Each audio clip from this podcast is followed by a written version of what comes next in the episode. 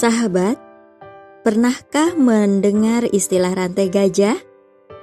Konon dikisahkan ada seekor gajah yang ditambatkan oleh pemiliknya. Dia terikat oleh rantai baja yang kokoh.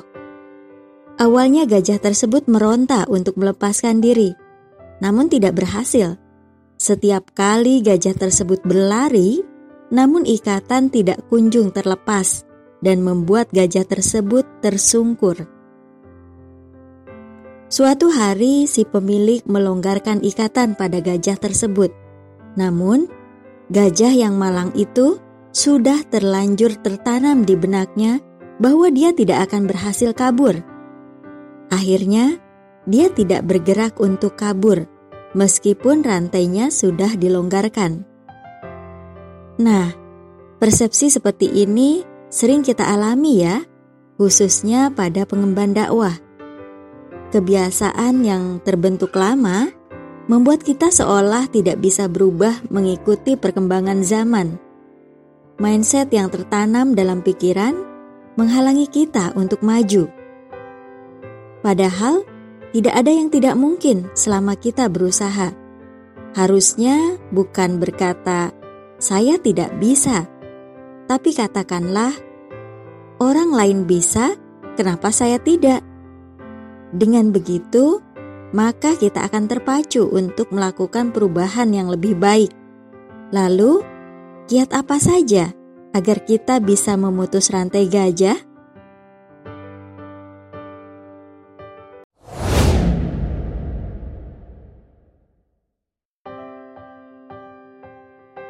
Motivasi untuk berubah. Pertama, kita harus mengenali apa rantai gajah kita. Malas, tidak bisa mengatur waktu, atau demam panggung.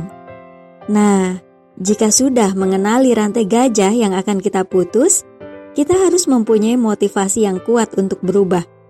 Keteguhan hati sangat menentukan berhasil atau tidaknya memutus rantai gajah kita.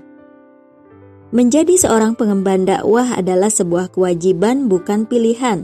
Maka, ketika kita sudah mengazamkan diri untuk mengemban dakwah, maka sejak saat itu kita harus senantiasa menjadikan dakwah sebagai poros. Kekacauan yang terjadi di sekitar kita serta kezoliman penguasa terhadap rakyat harus segera disudahi jika tidak mau penderitaan rakyat makin berkepanjangan. Kita tidak hanya cukup mengelus dada dan menangisi penderitaan ini, tapi kita harus berjuang demi sebuah perubahan dalam bentuk kontribusi nyata. Pengemban dakwah harus siap untuk memprioritaskan dakwah dibandingkan yang lain.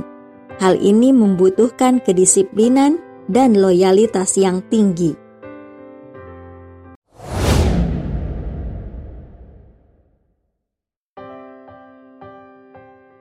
Kedisiplinan membangun habits. Tekad yang kuat tanpa kedisiplinan maka akan mudah futur dan menyerah. Sebuah aktivitas yang ringan saja, jika tidak disiplin, maka sulit untuk menjadi kebiasaan atau habits. Sebaliknya, aktivitas yang berat jika disiplin dilakukan, maka akan menjadi kebiasaan yang ringan. Kedisiplinan. Nah, ini menjadi kunci utama terbentuknya habit dakwah. Kadang kita terlalu santai melewatkan satu hari tanpa perencanaan, atau tidak bisa membagi waktu, sehingga waktu habis untuk berkutat pada kegiatan domestik saja. Untuk mengatasi hal itu, coba deh kamu buat to-do list atau kegiatan harian beserta durasinya. Buat jadwal untuk habit dakwah yang ingin kamu bangun. Misal dakwah sosmed. Kamu harus alokasikan waktu di jam utama, yaitu jam di mana orang sedang aktif di medsos.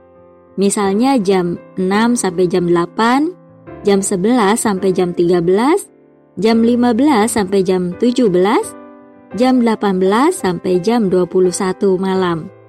Nah, di empat waktu tersebut buatlah jadwal minimal durasi 20 menit untuk dakwah medsos. Sesuaikan jadwal tersebut dengan kegiatan rutin, misalnya pekerjaan rumah. Misal, pagi kita kadang ingin menyelesaikan semua pekerjaan rumah sampai lewat dari jam 9. Akhirnya jam utama di pagi hari untuk dakwah medsos terlewatkan. Padahal kita bisa menunda pekerjaan yang lain, misal mencuci atau pekerjaan lainnya. Tulislah di kertas dan tempel di tempat yang mudah dilihat. Buat reminder di alarm atau minta bantuan orang serumah untuk mengingatkan. Nah, lakukan itu terus selama 21 hari tanpa jeda. Tipsnya agar mudah terbiasa, lakukan setelah sholat fardu. Di momen itu, iman kita sedang recharge. Maka aktivitas dakwah setelahnya insya Allah dilakukan dengan semangat.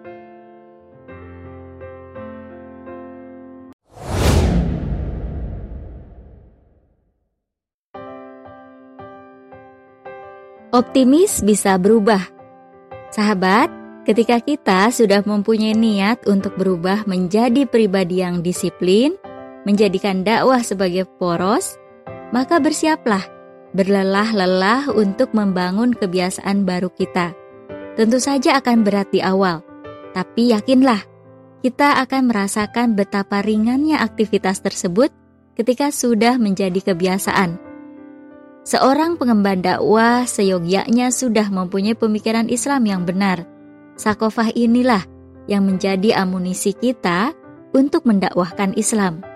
Setiap aktivitas yang kita lakukan harus menjadikan hukum syara sebagai tolok ukur. Belajarlah untuk melakukan sesuatu berdasarkan skala prioritas. Banyak kegiatan yang hukumnya mubah bisa kita tinggalkan jika hanya membuang waktu sia-sia. Walhasil, yakinlah bahwa yang paling disesali oleh manusia ketika sudah mati adalah waktu yang disia-siakan waktu yang tidak dipergunakan sebaik mungkin untuk meraup pahala sebanyak-banyaknya sebagai bekal. Bahkan Allah bersumpah demi masa, sesungguhnya manusia dalam kerugian. Sahabat, dakwah merupakan investasi pahala tanpa batas waktu hingga kita menutup mata. Pahala kebaikan itu akan terus mengalir selama orang yang kita tunjuki melaksanakan kebaikan tersebut. Mungkin kita belum bisa berinfak harta, tetapi berbekal ilmu, kita mampu menebar kebaikan pada sesama. Wallahu a'lam bisawab.